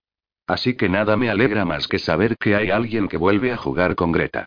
Seguro que se ha aburrido lo indecible tantos años ahí, en el sofá de una anciana. Gracias. Muchísimas gracias, respondió Erika tan emocionada que, con no poca irritación, tuvo que esforzarse para contener el llanto. No hay de qué. Murta acarició de nuevo la cabeza de Maja y tanto ella como su hijo los acompañaron hasta la puerta. Lo último que vieron Erika y Patrick antes de que cerraran la puerta fue cómo Gran pasaba el brazo por los hombros de su madre y le besaba la blanca cabellera. Martín deambulaba inquieto de aquí para allá por toda la casa. Pia estaba en el trabajo y, cuando se quedaba solo en el piso, no conseguía serenarse pensando en el caso. Era como si, al estar Patrick de baja, su sentido de la responsabilidad por la investigación se hubiese multiplicado por diez. Y no se sentía nada seguro de estar a la altura de tanta responsabilidad. En cierto modo, vivía como una debilidad haberse visto obligado a pedirle ayuda a Patrick. Sin embargo, era tal la confianza que tenía en el criterio del colega, y quizá no tanta en el propio. A veces se preguntaba si alguna vez llegaría a sentirse totalmente seguro en el ejercicio de su profesión. Esa era la duda que siempre lo acechaba, la inseguridad que lo acompañaba desde los años en la Escuela Superior de Policía. ¿En verdad era apto para aquel trabajo? ¿Sabría responder tal y como se esperaba que hiciera? Iba y venía por la casa inmerso en sus cavilaciones. Comprendía que su inseguridad en lo profesional se veía reforzada por el hecho de que ahora se hallaba ante el mayor reto de su vida y de que no sabía si iba a ser capaz de responder. ¿Y si no daba la talla? ¿Y si no era capaz de apoyar a Pía tanto como fuese necesario? ¿Y si no respondía como se esperaba de un padre? Y si, y si, las ideas se precipitaban en su mente como un torbellino, hasta que comprendió que debía hacer algo concreto para no volverse loco. Se puso la cazadora, cogió el coche y salió en dirección sur. En un principio, no tenía muy claro a dónde iba, pero a medida que se acercaba a Grevestad, se le aclararon las ideas. Desde el día anterior no había dejado de darle vueltas a la llamada efectuada desde la casa de Herman y Brita a la de Franz Ringholm. En las dos investigaciones aparecían siempre las mismas personas y, aunque parecían discurrir en paralelo, Martín tenía el presentimiento de que, en realidad, se cruzaban. ¿Por qué habrían llamado Herman o Brita a Franz, en el mes de junio? ¿Lo hicieron antes de la muerte de Eric? Solo constaba una llamada, el 4 de junio. No duró mucho, dos minutos y 33 segundos, según había memorizado Martín. Pero ¿cuál era el motivo de la llamada? ¿Sería tan sencillo como lo presentaba Axel? ¿Sería que la enfermedad de Brita la impulsó a reanudar los contactos de antaño? Con personas con las que, a la luz de los datos de los que disponían, llevaba 60 años sin hablar. Claro que el cerebro humano podía jugarnos malas pasadas, pero y no, allí había información entre líneas. Algún detalle que se le escapaba. Y no pensaba rendirse hasta dar con ello. Franz estaba a punto de salir cuando Martín se encontró con él en la puerta de su apartamento. ¿Qué puedo hacer por usted hoy? Le dijo Franz muy cortés. Tengo unas preguntas adicionales, eso es todo. Estaba a punto de salir a dar mi paseo diario. Si quiere hablar conmigo, puede acompañarme. No abandono el paseo por nadie, así me mantengo en forma, aclaró echando a andar hacia el mar. Martín lo siguió. ¿Y no tendrá problemas si lo ven con la policía? Preguntó Martín con una sonrisa. Pues mire, he pasado tantos días de mi vida con polis que ya estoy acostumbrado a su compañía, respondió divertido. Bien, ¿qué quería preguntar? añadió ya serio. Martín iba medio corriendo para seguirlo. Franz no llevaba mal ritmo para su edad. No sé si lo habrá oído, pero tenemos en Fjvaca otro caso de asesinato. Franz aminoró la marcha un segundo, antes de reanudar el ritmo. No, no lo sabía. ¿Quién? Brita Johansson anunció Martín escrutando el semblante de Franz. ¿Brita? Se sorprendió este volviéndose hacia Martín. ¿Pero cómo? ¿Quién? Su marido se ha declarado culpable. Pero yo abrigo mis dudas y Franz se detuvo sobresaltado. ¿Herman? ¿Pero por qué? No puedo creer que conocía a Herman. Quiso saber Martín tratando de no desvelar la importancia de la respuesta. No, no puedo decir que lo conociera, admitió Franz meneando la cabeza. Lo cierto es que solo lo he visto en una ocasión. Me llamó en junio y me dijo que Brita estaba enferma y que había expresado su deseo de verme. ¿Y no le pareció extraño? Teniendo en cuenta que llevaban 60 años sin verse y la voz de Martín traslucía el escepticismo con que había acogido la respuesta de Franz. Sí, claro que me resultó raro. Pero Herman me explicó que tenía Alzheimer, y, al parecer, no es inusual que esos enfermos rememoren épocas y personas significativas del pasado. Y, bueno, Brita y yo fuimos amigos durante la infancia y la juventud, y formábamos una pandilla. Y la pandilla la formaban y pues Brita, Eric, Els y Mostrom y yo. Dos de los cuales están muertos ahora, asesinados en el transcurso de un par de meses, puntualizó Martín jadeando mientras corría al lado de Franz. ¿No le parece una extraña coincidencia? Franz se quedó mirando el horizonte. Cuando se alcanza mi edad, uno ya ha vivido bastantes coincidencias de las que usted llama extrañas, como para comprender que no lo son tanto. Y además, decía que su marido se ha confesado culpable. ¿Quieren ustedes decir que también es responsable de la muerte de Eric? Franz no dejaba de mirar a Martín. En estos momentos no queremos decir nada en absoluto. Pero es indiscutible que nos resulta sospechoso el hecho de que dos personas de un grupo de cuatro mueran asesinadas en tan breve espacio de tiempo. Ya digo, no existe nada raro en la concurrencia de extrañas coincidencias. Solo el azar. Y el destino. Suena bastante filosófico, para un hombre que ha pasado gran parte de su vida en la cárcel. ¿También eso fue cosa del azar y el destino? Preguntó Martín con acritud mal disimulada. Se dijo que, en el trabajo, debía dejar a un lado sus sentimientos personales. Sin embargo, había sido testigo de cómo le había afectado a Paula últimamente aquello que Franz Ringolm representaba. De ahí que le costase esconder su desprecio. El azar y el destino no tuvieron nada que ver con eso. Era lo bastante adulto y estaba lo bastante informado como para adoptar mis propias decisiones cuando tomé ese camino. Y claro que, con lo que sé ahora y con la plantilla en la mano, puedo decir que no debería haber hecho esto, ni aquello, ni lo otro, y, y que debería haber tomado otro camino. O ese o aquel y Franz se detuvo y se volvió hacia Martín. Pero en la vida no contamos con esa ventaja, ¿verdad? Añadió antes de proseguir su paseo. No contamos con la ventaja de disponer de una plantilla con los resultados. Tomé los caminos que tomé. Y he vivido la vida que decidí vivir. Y también he pagado un precio por ello. ¿Y sus ideas? ¿También son fruto de una elección? Martín sentía sincera curiosidad por la respuesta. No comprendía a aquella gente. A las personas que condenaban a parte de la humanidad. No comprendía cómo justificaban esa actitud ante sí mismos. Y mientras que, por un lado, sentía una aversión profunda hacia ellos, experimentaba también una viva curiosidad por saber cómo pensaban, al igual que un niño descompone en piezas una radio para averiguar cómo funciona. Franz guardó silencio un buen rato. Parecía haber entendido la seriedad de Martín al preguntar, y se detuvo a meditar su respuesta. Yo defiendo mis ideas. Veo que algo falla en la sociedad. Y mis ideas son mi interpretación de qué es lo que falla. Y, además, entiendo que es mi deber contribuir a corregir ese fallo. Pero eso de culpar a grupos étnicos enteros y Martín meneó la cabeza. Sencillamente, no comprendía ese razonamiento. Comete el error de considerar a las personas como individuos, atajó Franz con aspereza. El ser humano jamás ha sido un individuo. Formamos parte de un grupo, de un colectivo. Y esos grupos siempre se han enfrentado desde que el mundo es mundo, siempre han luchado por su lugar en la jerarquía, en el orden mundial. Cabría desear que no fuese así, pero así es. Y aunque yo no me asegure mi lugar en el mundo recurriendo a la violencia, soy un superviviente. Uno de los que, finalmente, saldrá vencedor en ese orden mundial. Y los vencedores escriben la historia. Una vez que hubo terminado, se volvió hacia Martín, que se estremeció pese a que le corría el sudor por la espalda después del rápido paseo. Era infinitamente aterrador verse ante tan fanática convicción. Se quedó helado al comprender que no existía en el mundo razonamiento alguno que pudiese persuadir a Franz Ringol ni a sus iguales de que veían el mundo a través de un cristal que lo deformaba. Así que solo quedaba mantenerlos a raya, minimizarlos, diezmar su número. Martín siempre creyó que, pudiendo razonar con una persona, siempre se llegaba a un núcleo susceptible de cambio. Pero el núcleo que advirtió en la mirada de Franz estaba tan atrincherado tras la ira y el odio que nadie podría nunca llegar a él. Fjevaca, 1944. Estaba muy bueno, dijo Bilbot sirviéndose otra porción de caballa a la plancha. Realmente bueno, Bodil. La mujer no respondió, solo agachó la cabeza aliviada. Siempre le infundía una sensación de paz transitoria al que su marido se mostrase momentáneamente de buen humor y satisfecho con ella. Sí, hijo, eso es algo en lo que debes pensar. La mujer con la que te cases debe ser competente en la cocina y en la cama, aseguró señalando a Franz con el tenedor y estallando en una risotada tal que se le vio la comida en la boca. Bilgot.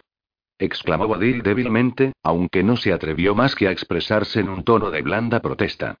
Va, más vale que el muchacho aprenda, repuso llevándose a la boca una buena cucharada de puré de patata. Por cierto, que ya puedes estar orgulloso de tu padre. Acabo de recibir una llamada de Gotemburgo y me he enterado de que la empresa del judío S. Rosenberg ha quebrado gracias a la cantidad de clientes que le fui quitando el año pasado. Eso sí que hay que celebrarlo. Así es como hay que tratarlos. Debemos obligarlos a que se arrodillen uno tras otro, en los negocios y con el látigo. Rompió en una risa tan irreprimible que le temblaba la barriga. La mantequilla del harén que le corría por la barbilla, que brillaba llena de grasa. Pues no le será fácil ganarse la vida ahora, con los tiempos que corren, intervino Bodil sin poder remediarlo, aunque comprendió su error en el mismo momento en que lo dijo. ¿Y cuál es tu razonamiento, querida? preguntó Bilgot en un engañoso tono afable, al tiempo que dejaba los cubiertos junto al plato. Puesto que sientes compasión por un tipo como ese, me gustaría oírte desarrollar la idea. No, si no es nada, replicó la mujer bajando la vista con la esperanza de librarse de las consecuencias ante tal muestra de capitulación. Sin embargo, ya había prendido la chispa en los ojos de Bilbot, que ahora centraba toda su atención en su mujer. No, no, me interesa tu opinión. Venga, rápido, explícate. Franz miraba alternativamente a sus padres y sentía crecer el nudo en el estómago. Vio que su madre temblaba ligeramente bajo la mirada de Bilgot. Y que su padre tenía un brillo extraño en los ojos, el mismo brillo que Franz había visto tantas veces. Se planteó la posibilidad de preguntar si podía retirarse de la mesa, pero comprendió que era demasiado tarde. La voz de Bodil sonó quebrada por los nervios y la mujer tuvo que tragar saliva varias veces, antes de poder articular. Bueno, estaba pensando en su familia, que les puede resultar difícil encontrar otro medio de ganarse la vida en estos tiempos y estamos hablando de un judío, Bodil le espetó en tono recriminatorio y muy despacio, como si hablara con un niño. Y justo ese tono despertaba en su mujer un impulso y Bodil alzó la vista y, con cierta rebeldía, objetó. Pero los judíos también son personas. Y necesitan alimentar a sus hijos, exactamente igual que nosotros. Franz sintió que el nudo adquiría proporciones ciclópeas. Sentía deseos de gritarle a su madre que se callara, que no le hablase así a su padre. Que la cosa nunca terminaría bien si le hablaba así a su padre. ¿En qué estaba pensando? ¿Cómo podía hablarle así? ¿Y defender a un judío? ¿De verdad merecía la pena pagar el precio que él sabía que tendría que pagar? De repente, sintió por su madre un odio irracional. ¿Cómo podía ser tan tonta? ¿No sabía que no valía la pena retar a su padre? ¿Que lo mejor era bajar la cabeza y hacer lo que él decía y no oponerse jamás? Así se libraría de las consecuencias, al menos por un tiempo.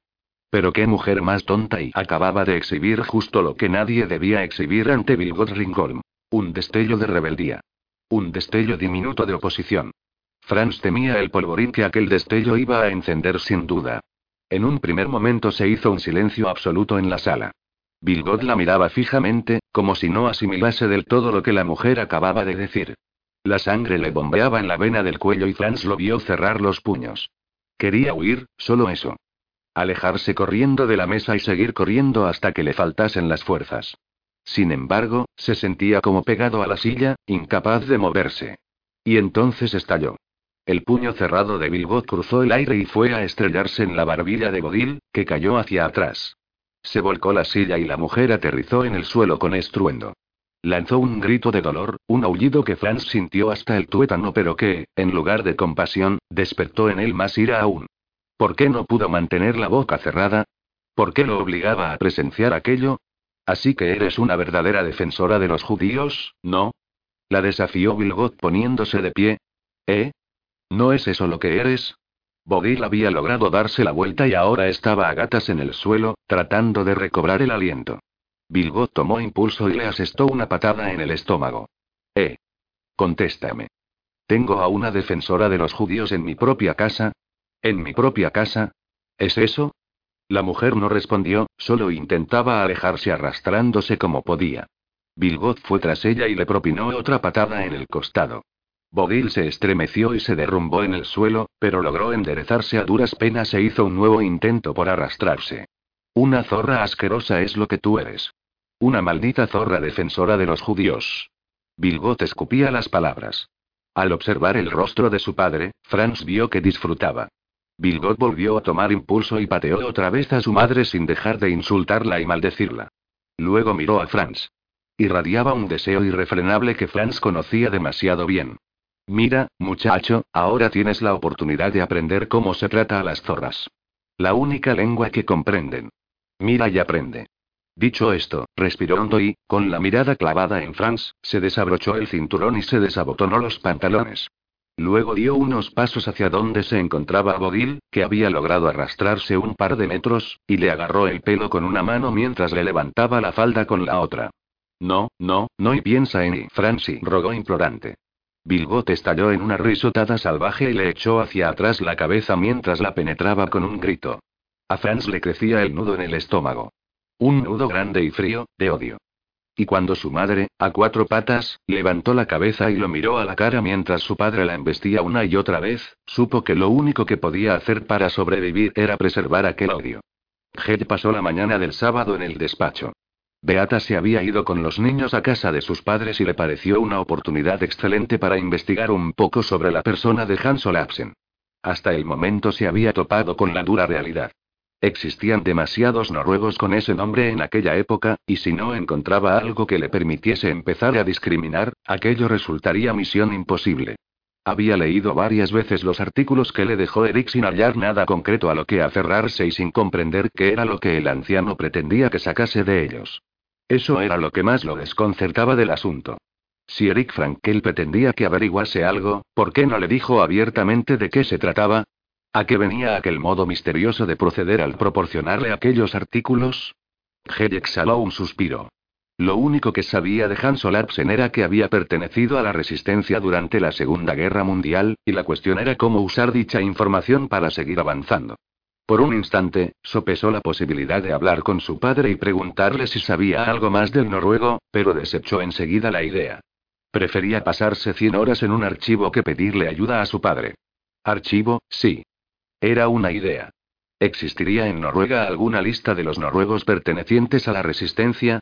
Debía haber algo escrito al respecto y, probablemente, alguien habría realizado algún trabajo de investigación sobre el tema e intentado describir el movimiento. Siempre lo había.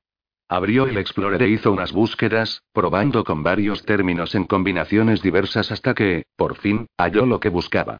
Un tal Skill Alborsen había escrito una serie de libros sobre Noruega durante la Segunda Guerra Mundial, con especial hincapié en el movimiento de resistencia. Ese era el hombre con el que debía hablar. Head localizó en la red el listín telefónico noruego y no tardó en encontrar el número de Skill Alborsen. Cogió el auricular y marcó el número, pero tuvo que colgar y volver a intentarlo, porque había olvidado marcar el prefijo de Noruega. El hecho de molestarlo un sábado por la mañana lo traía sin cuidado, los periodistas no podían permitirse esos escrúpulos. Tras unos segundos de impaciencia, oyó por fin que alguien contestaba al teléfono. Head le explicó el motivo de su llamada y que intentaba dar con un hombre llamado Hans Olafsen, que había pertenecido a la resistencia noruega durante la guerra y que huyó a Suecia durante los últimos años de la contienda. O sea, que no es un nombre que le suene así, directamente, ¿verdad? Head dibujaba círculos en el blog que tenía junto al teléfono. En cierto modo, había confiado en dar con la tecla de inmediato. Sí, comprendo que hablamos de miles de hombres que trabajaron activamente en la resistencia, pero existe alguna posibilidad de... El experto le ofreció una larga exposición de cómo estaba organizado el movimiento y Kjell iba anotando febrilmente mientras escuchaba. Era, sin duda, un tema muy interesante, sobre todo teniendo en cuenta que el neonazismo era uno de sus campos de investigación, pero no debía olvidar la razón por la que había llamado. ¿Existe algún archivo donde se hayan conservado los nombres de los miembros de la resistencia? Vale, es decir, que hay ciertos datos documentados y cree que podría ayudarme a buscar información sobre un tal Hans Olafsen y averiguar dónde se encuentra en la actualidad. Muchísimas gracias. Ah, y a Suecia vino en 1944, a por si acaso fuera de ayuda en las indagaciones. Head colgó con expresión satisfecha. Cierto que no había obtenido información alguna así, de entrada, pero tenía el presentimiento de que si había alguien capaz de desenterrar información sobre Hans Olafsen, ese era el hombre con el que acababa de hablar. Y, entre tanto, había algo que él podía hacer. La biblioteca de Fjibaka quizá tuviese más información sobre el noruego. Al menos, valía la pena intentarlo. Miró el reloj. Si salía en el acto, llegaría antes de la hora de cierre. Cogió la cazadora, apagó el ordenador y salió del despacho. A muchos kilómetros de allí, Skill Alborsen ya había empezado a indagar sobre Hans Olafsen, el joven de la resistencia. Maja iba en el asiento trasero y se aferraba de forma convulsa a la muñeca. Erika seguía emocionada por el gesto de la anciana y se alegraba del evidente e inmediato enamoramiento que experimentó Maja en cuanto vio el juguete. Qué señora más agradable le dijo a Patrick, que asintió sin más, concentrado como estaba en abrirse paso por el hervidero de coches que eran las calles de Gotemburgo, la mayoría de un solo sentido y plagadas de tranvías que surgían pitando de la nada. ¿Y dónde aparcamos? preguntó mirando a su alrededor. Allí hay un hueco, le señaló Erika. Patrick siguió sus indicaciones. Lo mejor será que Maja y tú no entréis conmigo a la tienda, declaró sacando el cochecito del maletero. No creo que una tienda de antigüedades sea el mejor lugar para esta hija nuestra, que todo lo tiene que tocar. Sí, tienes razón, convino Patrick sentando a Maja en el cochecito. Nosotros dos daremos un paseo. Pero luego me lo cuentas todo. Prometido. Erika se despidió y se encaminó a la dirección que le habían dado por teléfono. El comercio se hallaba en el barrio de Guldeden y lo encontró enseguida. Erika entró y se oyó un tintineo en la puerta. Un hombre menudo y ágil con barba blanca y una amplia sonrisa salió de detrás de una cortina. ¿En qué puedo ayudarle? preguntó educado y esperanzado a un tiempo. Hola, soy Erika Falk, hablamos ayer por teléfono, se presentó Erika acercándose para estrecharle la mano. En Chantela saludó el hombre besándole la mano, ante el asombro de Erika. No recordaba cuándo fue la última vez que le besaron la mano, si es que alguna vez lo hicieron. Sí, tenía una medalla sobre la que quería informarse, ¿verdad? Entre, así podremos sentarnos mientras yo la examino. El hombre sujetó la cortina para que pasara y Erika tuvo que agacharse un poco para poder entrar por una puerta insólitamente baja. Una vez dentro, quedó maravillada. Una multitud de iconos rusos cubría cada milímetro de las paredes de la penumbrosa trastienda donde, aparte de los iconos, no había más que una mesa y dos sillas. Es mi pasión, admitió el hombre, que, durante la conversación telefónica del día anterior, se había presentado como Kegrunden. Poseo una de las principales colecciones de iconos rusos de toda Suecia, aseguró muy ufano mientras se sentaba a la mesa. Son muy hermosos, confesó Erika mirando con curiosidad. Mucho más que eso, mucho más que eso, amiga mía, repuso el hombre radiante de orgullo al observarlos. Son portadores de una historia y una tradición y magníficas. Se interrumpió y se encajó un par de gafas. Pero, bueno, como tengo tendencia a extenderme cuando hablo de este tema, será mejor que pasemos al suyo. Debo decir que sonaban muy interesante. Sí, tengo entendido que es otro de los temas que le interesan, las medallas de la Segunda Guerra Mundial. El hombre la miró por encima de las gafas. Uno se aísla demasiado cuando, en lugar de rodearse de personas, convive con objetos antiguos. No estoy seguro de haberle dado prioridad a lo que debía, pero es fácil decirlo cuando ya es tarde. El hombre sonrió y Erika le devolvió la sonrisa. Tenía un humor sosegado e irónico que le agradaba. Mientras metía la mano en el bolsillo para sacar con cuidado la medalla, que encendió una lámpara de luz muy intensa que había sobre la mesa. Luego miró a Erika con solemnidad mientras ella desplegaba el pañuelo y sacaba la medalla. Ay, dijo el anticuario con la medalla en la palma de la mano. La examinó con detenimiento, le dio la vuelta varias veces al resplandor potente de la lámpara entornando los ojos a fin de no perderse ningún detalle. ¿Dónde la encontró? preguntó al fin mirándola otra vez por encima de las lentes. Erika le habló del baúl de su madre y le dijo que la había hallado allí entre sus cosas. Y, por lo que sabe, su madre no tiene ninguna relación con Alemania. Erika meneó la cabeza. No. Al menos, nada de lo que yo haya oído hablar nunca. Pero he leído bastante al respecto últimamente y donde vivía mi madre, se encuentra cerca de la frontera con Noruega y, durante la guerra, fueron muchos los que viajaron allí para ayudar a la resistencia en su lucha contra los alemanes. Entre otras cosas, sé que en su barco mi abuelo materno llevaba información y a personas hasta Noruega. Al final se trajo incluso a un noruego de la resistencia, al que luego alojó en su casa. Sí, claro, sin duda hubo un intenso contacto entre las provincias de la costa sueca y la de la Noruega ocupada. También en la región de Dalsland proliferaron las relaciones con noruegos y alemanes durante la guerra. El hombre hablaba como si estuviera pensando en voz alta, sin dejar de observar la medalla. Pues la verdad, no se me ocurre cómo pudo llegar esta medalla a manos de su madre, continuó el hombre. Pero le diré que es una cruz de hierro, que se concedía durante la guerra por acciones de especial relevancia para la causa alemana. ¿Existe alguna relación de los condecorados con este reconocimiento? Quiso saber Erika esperanzada. Los alemanes fueron buenos burócratas durante la guerra, para bien y para mal, y debería existir algún archivo y que meneó la cabeza. No, por desgracia, no existe tal lista. Y tampoco puedo decir que se trate de un modelo raro o extraordinario. De hecho, es una cruz de hierro de las llamadas de primera clase. Se concedieron unas 450.000 como está durante la guerra, así que resulta imposible averiguar a quién se la dieron, precisamente. Erika parecía decepcionada. Había abrigado la esperanza de que la medalla le reportase algo más de información, y ahora resultaba que constituía otro callejón sin salida. Bueno, la cosa no tiene remedio, declaró sin poder ocultar su decepción. Se levantó y le dio las gracias a que, y también la mano, que el hombre volvió a besar. Lo lamento, y le dijo cuando la acompañaba a la puerta.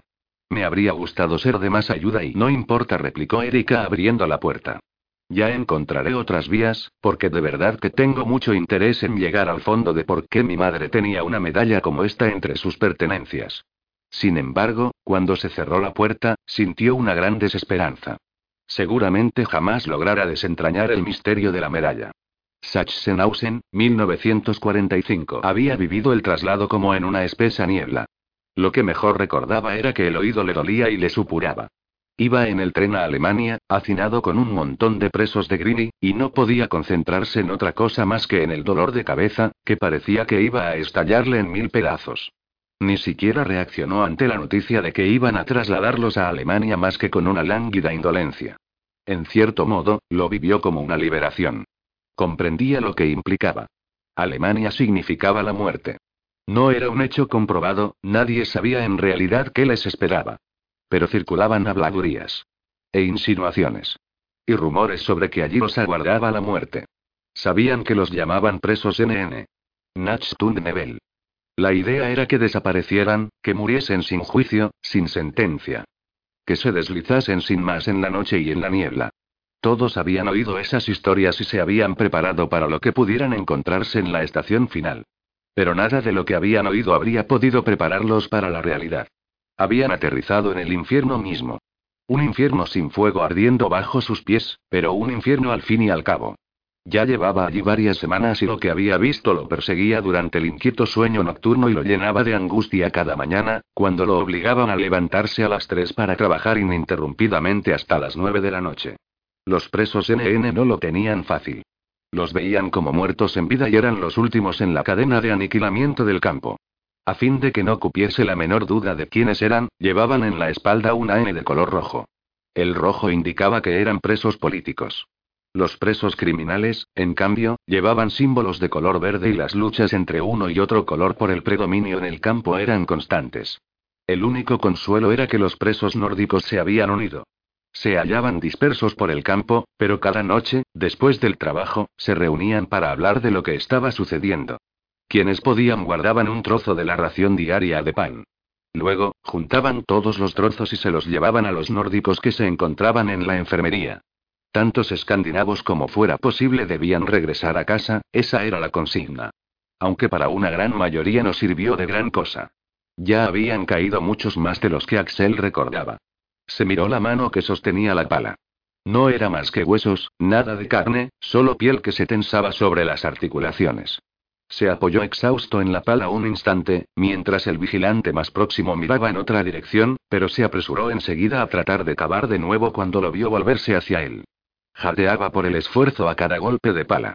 Axel se obligaba a no mirar hacia el lugar donde se hallaba la razón por la que él y los demás prisioneros estaban cavando. Fue un error que cometió solo el primer día. Y era una imagen que aún se le imponía cada vez que cerraba los ojos.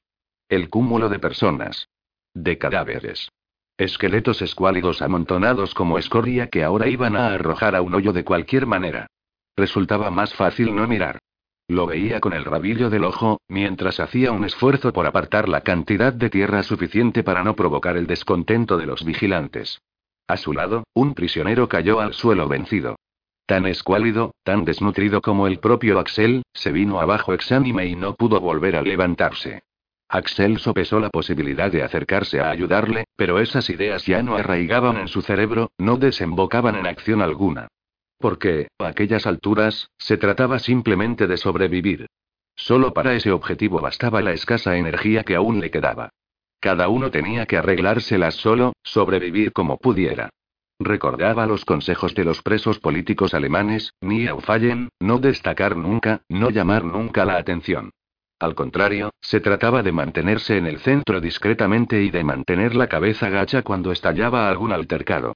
De ahí que Axel se limitase a contemplar con indiferencia cómo el vigilante se dirigía al preso que tenía a su lado, lo cogía del brazo y lo arrastraba hasta el centro del hoyo, hasta el punto más profundo, hasta el lugar donde ya habían terminado de cavar. El vigilante salió trepando tranquilamente del agujero, tras haber dejado al preso allí dentro. No malgastó en él una sola bala. Corrían tiempos de escasez y sería un despilfarro efectuar un disparo contra alguien que, en principio, ya estaba muerto. Sencillamente, arrojarían los cadáveres encima y, si no había muerto antes, moriría entonces, asfixiado. Axel apartó la vista del preso del hoyo y continuó cavando en su rincón. Ya no pensaba en su familia. Si quería sobrevivir, no debía albergar tales pensamientos. Dos días después, Erika seguía desanimada. Había puesto demasiadas esperanzas en que la medalla le proporcionase información relevante. Sabía que Patrick se sentía igual tras el intento fallido de averiguar a qué se debían las transferencias. Pero ninguno de los dos se había rendido. Patrick aún alentaba ciertas expectativas de que los documentos de Wilhelm Frieden arrojasen alguna luz, y ella estaba resuelta a seguir investigando el origen de la medalla. Erika se había instalado en el despacho con la idea de trabajar un rato, pero era incapaz de centrarse en el libro. Demasiadas ideas le rondaban por la cabeza. Echó mano de una bolsa de Dumble y degustó con placer el caramelo cuando el chocolate empezó a derretírsele en la boca. Pronto tendría que dejar de comerlos, pero últimamente estaba tan agobiada que no se sentía capaz de negarse el placer de comer caramelos de forma compulsiva. En fin, ya le pondría freno más adelante. De hecho, había logrado perder peso para la boda la primavera anterior, y lo consiguió con esfuerzo de voluntad, o sea, que podía lograrlo de nuevo. Aunque no hoy, sino otro día. Erika. Se oyó la voz de Patrick desde la planta baja. Erika se levantó y salió al distribuidor de la primera planta para ver qué quería. Ha llamado Karin. Maja y yo nos vamos a dar un paseo con ella y con Lude. Vale. Respondió Erika con una articulación un tanto turbia, pues todavía estaba procesando el dumble en la boca. Volvió al despacho y se sentó ante el ordenador. Seguía sin tener muy claro qué pensaba de aquel asunto. Es decir, de los paseos con Karin. Cierto que le había parecido simpática y que hacía ya mucho tiempo que Patrick y ella se separaron. Y Erika estaba convencida de que era una historia totalmente superada desde antiguo, al menos por lo que a Patrick se refería. Pero aún así se sentía un tanto extraña dejando que fuera a verse con su exmujer. Después de todo, hubo un tiempo en que se acostaba con ella. Erika meneó la cabeza como para ahuyentar las imágenes que se le presentaban en la retina y se consoló con otro dumble de la bolsa. Debía comportarse. Ella nunca se ponía celosa. A fin de distraerse, entró en Internet y estuvo navegando un rato. Se le ocurrió una idea. Puso el cursor en el campo de búsqueda y escribió Ignoto Militi, antes de darle a buscar, esperanzada. Enseguida aparecieron un montón de resultados. Eligió el primero y leyó con sumo interés lo que decía. Ahora recordaba por qué le resultaba familiar aquella expresión. Hacía un número escalofriante de años, una excursión escolar a París llevó a todo el grupo de alumnos de francés, escasamente interesados, al Arco del Triunfo. Y a la tumba del soldado desconocido. Ignoto militi significaba sencillamente al soldado desconocido. Erika leía la pantalla con el ceño fruncido. Las ideas le transitaban por la mente como un torbellino y se convertían en preguntas. Era pura casualidad que Eric Frankel hubiese garabateado aquella frase en el blog que tenía sobre la mesa, o tendría algún significado. Y, de ser así, ¿cuál? Siguió leyendo en la red, pero no halló nada de interés, de modo que cerró el navegador. Con el tercer dumble en la boca, colocó los pies sobre la mesa y se puso a reflexionar sobre cómo continuar indagando. Justo antes de engullir el último trozo del caramelo, se le ocurrió una idea. Había una persona que quizá supiese algo. Era una idea un tanto rebuscada, pero y bajó a toda prisa, cogió las llaves del coche que había en la mesa de la entrada y se marchó rumbo a Udevaya. 45 minutos después se encontraba en el aparcamiento, consciente de que carecía de un buen plan para continuar. Le resultó relativamente fácil averiguar en qué sección del hospital de Udevaya estaba ingresado Herman, pero no tenía la menor idea de lo difícil que podría resultarle entrar en su habitación. En fin, ya lo arreglaría. Tendría que improvisar. Por si acaso, accedió al edificio por la puerta de la tienda del hospital y compró un gran ramo de flores. Cogió el ascensor y se bajó en la planta correspondiente, antes de dirigirse con paso decidido a la sección indicada. Nadie pareció reparar en ella. Erika iba mirando los números de las habitaciones. 35. Allí encontraría a Herman. Ya solo cabía esperar que estuviese solo y que ninguna de sus hijas estuviera con él, porque entonces le armarían un escándalo. Erika tomó aire antes de abrir la puerta. Enseguida respiró aliviada. No tenía visita. Entró y cerró despacio tras de sí. Herman yacía en una de las dos camas. Su compañero de habitación parecía profundamente dormido. Él, en cambio, tenía la mirada perdida en el horizonte y los brazos muy bien colocados a lo largo de los costados, por fuera de la sábana. Hola, Herman saludó Erika en tono amable al tiempo que acercaba una silla a la cama. No sé si se acuerda de mí. Fui a visitar a Brita. Y se enfadó usted conmigo. En un primer momento, creyó que Herman no podía o no quería oírla. Luego desplazó la mirada hacia ella. Sé quién eres. La hija de Elsie. Exacto, la hija de Elsie corroboró Erika sonriendo. Estuviste en casa y el otro día también añadió observándola sin pestañear. Erika sintió una honda ternura por aquel hombre. Rememoró cómo lo había visto tendido junto a su mujer muerta, convulsamente aferrado a ella. Y ahora parecía tan menudo en aquella cama, menudo y decrépito. Había dejado de ser el hombre que la recriminó por haber alterado a Brita aquel día. Sí, estuve en su casa, con Margareta, confirmó Erika. Herman asintió sin más. Guardaron silencio un instante, hasta que Erika dijo: Estoy intentando recabar más información sobre mi madre. Así fue como di con el nombre de Brita. Y cuando hablé con ella, tuve la sensación de que sabía más de lo que quería o podía contarme. Herman sonrió con una expresión extraña, pero no respondió. Erika se animó a continuar. Además, me parece que es una coincidencia muy llamativa el que dos de las tres personas cuya compañía frecuentaba mi madre en aquella época hayan muerto en un espacio de tiempo tan breve y cayó para ver cómo reaccionaba. Una lágrima le cayó rodando por la mejilla. Herman se la secó con la mano. Yo la maté, aseguró, de nuevo con la mirada perdida. Yo la maté. Erika lo oía repetir aquella confesión y recordó que, según Patrick, no había en realidad nada que demostrase lo contrario. Pero sabía que Martins mostraba escéptico y había en la voz de Herman, al decir aquello, un eco extraño que ella era incapaz de interpretar. ¿Usted sabe qué era lo que Brita no quería contarme? ¿Fue algo que sucedió entonces, en los años de la guerra? ¿Algo relacionado con mi madre? Creo que tengo derecho a saberlo, insistió Erika con la esperanza de no estar presionando demasiado a un hombre a todas luces inestable en aquellos momentos, pero tenía tantos deseos de averiguar qué se ocultaba en el pasado de su madre que no estaba segura de estar actuando con suficiente tacto. Al ver que él no respondía, prosiguió. Cuando Brita empezó a desvariar el primer día que estuve en vuestra casa, dijo algo de un soldado desconocido que hablaba en voz baja. ¿Sabe a qué se refería? Ella creía que yo era Elsie, no su hija. Y me habló de un soldado desconocido. ¿Sabe qué quería decir? En un primer momento, no fue capaz de interpretar el sonido que Herman acababa de emitir. Luego comprendió que estaba riéndose. Una imitación de la risa infinitamente triste. Erika no comprendía qué podía haber de divertido en aquello. Pero quizá no fuese divertido en absoluto. Pregúntale a Paul Ekel. Y a Friedrich. Ellos podrán responder a tus preguntas. Volvió a reír, más y más alto, hasta que la cama empezó a temblar. Aquella risa causaba en Erika más temor que las lágrimas, pero atinó a preguntar. ¿Quiénes son esas personas? ¿Dónde puedo dar con ellas? ¿Qué tienen que ver con todo esto? Sintió deseos de zarandear a Herman para obligarlo a responder, sacarle una información clara, pero en ese preciso momento se abrió la puerta. ¿Qué está pasando aquí? Preguntó un médico desde el umbral, con los brazos cruzados y expresión severa. Lo siento, me he equivocado de habitación. Y este buen hombre decía que quería charlar un rato. Pero luego y Erika se levantó bruscamente y se apresuró a salir del cuarto con cara compungida. El corazón le bombeaba en el pecho mientras llegaba al coche que había dejado en el aparcamiento. Dos nombres, eso había sacado en claro. Dos nombres que no había oído jamás con anterioridad y que nada significaban para ella. ¿Qué tendrían que ver dos alemanes en todo aquello? ¿Guardaría relación con Hans Olapsen? Él había luchado contra los alemanes antes de huir. Erika no entendía nada. Recorrió todo el trayecto de regreso a Fjebaka con los dos nombres resonándole en la cabeza. Paul Kelly Friedrichuk. Qué extraño.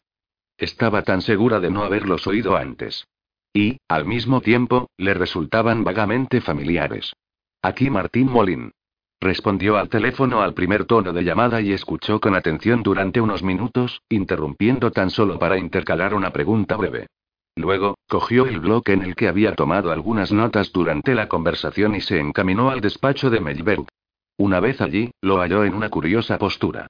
Melberg estaba sentado en el suelo, en medio de la habitación, con las piernas estiradas al frente e intentaba, con muchísimo esfuerzo, tocarse con las manos los dedos de los pies. Sin éxito alguno. ¡Ey, perdón, molesto! Dijo Martín, que se había detenido en seco en la puerta. Ernst, por su parte, se alegró de verlo aparecer y se encaminó hacia él meneando efusivamente la cola para lamerle la mano. Melberg no respondió, sino que frunció el entrecejo e intentó levantarse. Pero, con gran irritación, tuvo que rendirse y tenderle al fin una mano a Martín, que consiguió ponerlo de pie. Estaba haciendo unos estiramientos, murmuró Melberg renqueando hacia la silla. Martín se tapó la boca con la mano para disimular la risita. Aquello se ponía cada vez mejor. Bueno, ¿querías algo concreto o venías a molestar gratuitamente? Le espetó el jefe al tiempo que alargaba el brazo en busca de una de las bolas de coco que guardaba en el último cajón. Ernst olisqueó el aire, se dirigió raudo hacia el origen de tan exquisito y, a aquellas alturas, conocido aroma y miró a Mellever con ojos húmedos y suplicantes. El dueño trató de adoptar una expresión severa, pero terminó por ceder y se agachó para coger otra bola de coco, que arrojó al chucho. El manjar desapareció en cuestión de segundos. Ernst está empezando a echar barriga, observó Martín mirando con preocupación al animal, cuyo volumen abdominal empezaba a asemejarse al de su dueño provisional. Va, el perro está bien. No le va mal un poco de la autoridad que otorga el peso, declaró Melberg satisfecho dándose una palmadita en la barriga. Martín abandonó el tema de la grasa abdominal y se sentó frente a Melberg. Ha llamado Pedersen. Y Torbjörn me pasó su informe esta mañana. Bueno, la hipótesis preliminar se confirma sin lugar a dudas. A Brita Johansson la asesinaron. La asfixiaron con el almohadón que tenía al lado. ¿Y cómo saben y? Comenzó Melberg, pero Martín lo interrumpió. Pues sí, añadió consultando el blog. Como de costumbre, Pedersen utilizó un lenguaje algo más intrincado, pero en sueco llano, Brita tenía una pluma en la garganta. Probablemente fue a parar allí cuando intentó tomar aire mientras le presionaban la cara con el almohadón. De modo que Pedersen buscó huellas de fibra en la garganta, y encontró fibras de algodón que coinciden con las del almohadón. Además, detectó lesiones en los huesos del cuello, lo que indica que también ejercieron presión ahí. Seguramente con la mano. Intentaron aislar alguna huella dactilar en la piel, pero, por desgracia, no encontraron nada. Bueno, pues está muy claro. Por lo que tengo entendido, estaba enferma. Un poco desquiciada, dijo Melberg señalándose la sien con el dedo índice. Tenía Alzheimer, se apresuró a aclarar Martín en tono recriminatorio. Sí, bueno, continúa, lo apremió Melberg ignorando la irritación de Martín. Pero no irás a negarme que todo apunta a que fue el marido el que lo hizo. Puede tratarse de un asesinato por compasión, declaró satisfecho de su capacidad de deducción, que premió enseguida con otra bola de coco. Pues sí, claro, y balbució Martín a su pesar, al tiempo que pasaba unas hojas del blog. Pero hay una huella dactilar en el almohadón absolutamente clara y perfecta, según Torbjörn. Por lo general, ya sabes que suele ser difícil sacar huellas de piezas de tela, pero en este caso, hay un par de botones brillantes con los que se abrocha el almohadón, y en uno de ellos han aislado una huella perfecta de un pulgar. Que no pertenece a Herman, concluyó Martín con retintín. Melberg frunció el ceño y lo miró preocupado un instante. Luego se le iluminó la cara. Alguna de las hijas, seguro. Compruébalo por si acaso, para que lo tengamos confirmado. Luego llamas al jefe de planta del hospital y le dices que ya pueden ir dándole al marido de Brita la terapia de electrochoque o los medicamentos que sea para que espabile, porque tenemos que hablar con él antes del fin de semana, ¿está claro? Martín exhaló un suspiro, pero asintió. Aquello no le gustaba. No le gustaba lo más mínimo. Pero Melver tenía razón. No existía prueba alguna que indicase otra cosa. Tan solo una huella de pulgar. Y, con un poco de mala suerte, Melver tendría razón al respecto. Pero cuando salía, se dio media vuelta y, con una palmada en la frente, soltó. Anda, por poco se me olvida. Joder, qué idiota. Pedersen encontró cantidades considerables de agua bajo las uñas de Brita, tanto sangre como restos de piel. Lo más probable es que arañase a la persona que la asfixió. Y, según cree Pedersen, arañó bastante, teniendo en cuenta que llevaba las uñas largas y que había arrancado bastante piel. A su juicio, Brita arañó al asesino en los brazos o en la cara. Martín se apoyó en el quicio de la puerta. Ajá, ¿y presenta el marido algún arañazo? Preguntó Melver inclinándose y apoyando los codos en la mesa. Pues, es innegable que debemos hacerle a Herman una visita de inmediato, observó Martín. Es innegable que sí, respondió Melver imperativo. Y llévate a Paula. Gritó al cabo de unos segundos, pero Martín ya se había marchado. Se había pasado los últimos días caminando de puntillas por la casa. No creía que su madre lograra resistir. En ocasiones anteriores, no había conseguido mantenerse sobria ni un solo día. Desde que su padre se marchó. Apenas recordaba cómo era la vida antes de que eso sucediera, pero los escasos recuerdos difusos que conservaba eran agradables. Y pese a que intentó combatir la inclinación con todas sus fuerzas, empezó a abrigar esperanzas. Cada vez más, a medida que pasaban las horas. Incluso los minutos. Su madre temblaba y lo miraba avergonzada cada vez que se cruzaban por la casa. Pero estaba sobria. Lo había revisado todo, pero no había encontrado una sola botella nueva. Ni una. Y eso que conocía perfectamente cada uno de sus escondites. Jamás comprendió por qué se molestaba en esconderlas. Podría haberlas dejado en la encimera de la cocina. ¿Preparo algo de cenar? propuso con voz queda y mirándolo con reserva. Eran como dos animales examinándose, dos animales asustados que se veían por primera vez y que no sabían exactamente cómo iban a desarrollarse los acontecimientos. Y quizá fuese así. Hacía tanto tiempo que no la veía totalmente sobria y ignoraba quién era su madre sin alcohol. Y tampoco ella sabía quién era su hijo. ¿Cómo habría podido averiguarlo, cuando siempre iba flotando en una bruma de alcohol que filtraba cuánto veía y cuánto hacía? Ahora eran extraños el uno para el otro pero extraños llenos de curiosidad, de interés y de esperanza. ¿Tienes alguna noticia de Franz?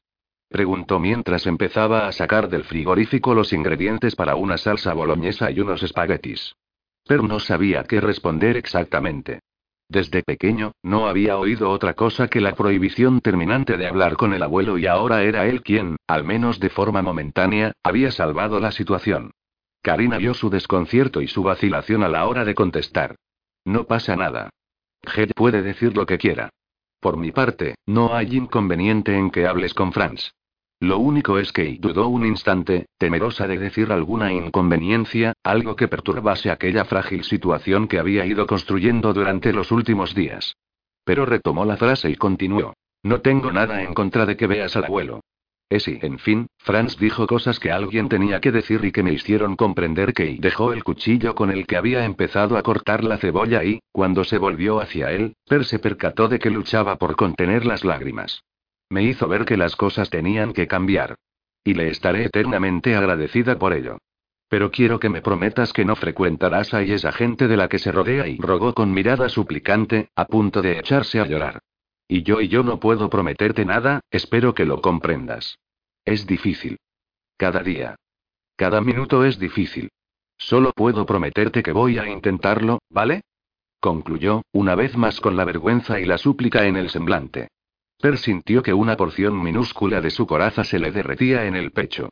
Lo único que había deseado todos aquellos años y, muy en particular, durante los primeros años después de que su padre los abandonara, fue poder ser niño. En cambio, tuvo que limpiar las vomitonas de su madre, procurar que no incendiase la casa cuando fumaba en la cama y hacer la compra. Hacer cosas que ningún niño debería haberse forzado a hacer. Todo aquello le cruzó por la mente, pero no tenía la menor importancia, porque lo único que ahora resonaba en su cabeza era su voz suplicante, la voz dulce de una madre. Así que dio un paso al frente y se abrazó a ella. Se encogió así, abrazado, pese a que pronto le sacaría la cabeza. Y, por primera vez en diez años, se permitió el lujo de sentirse niño.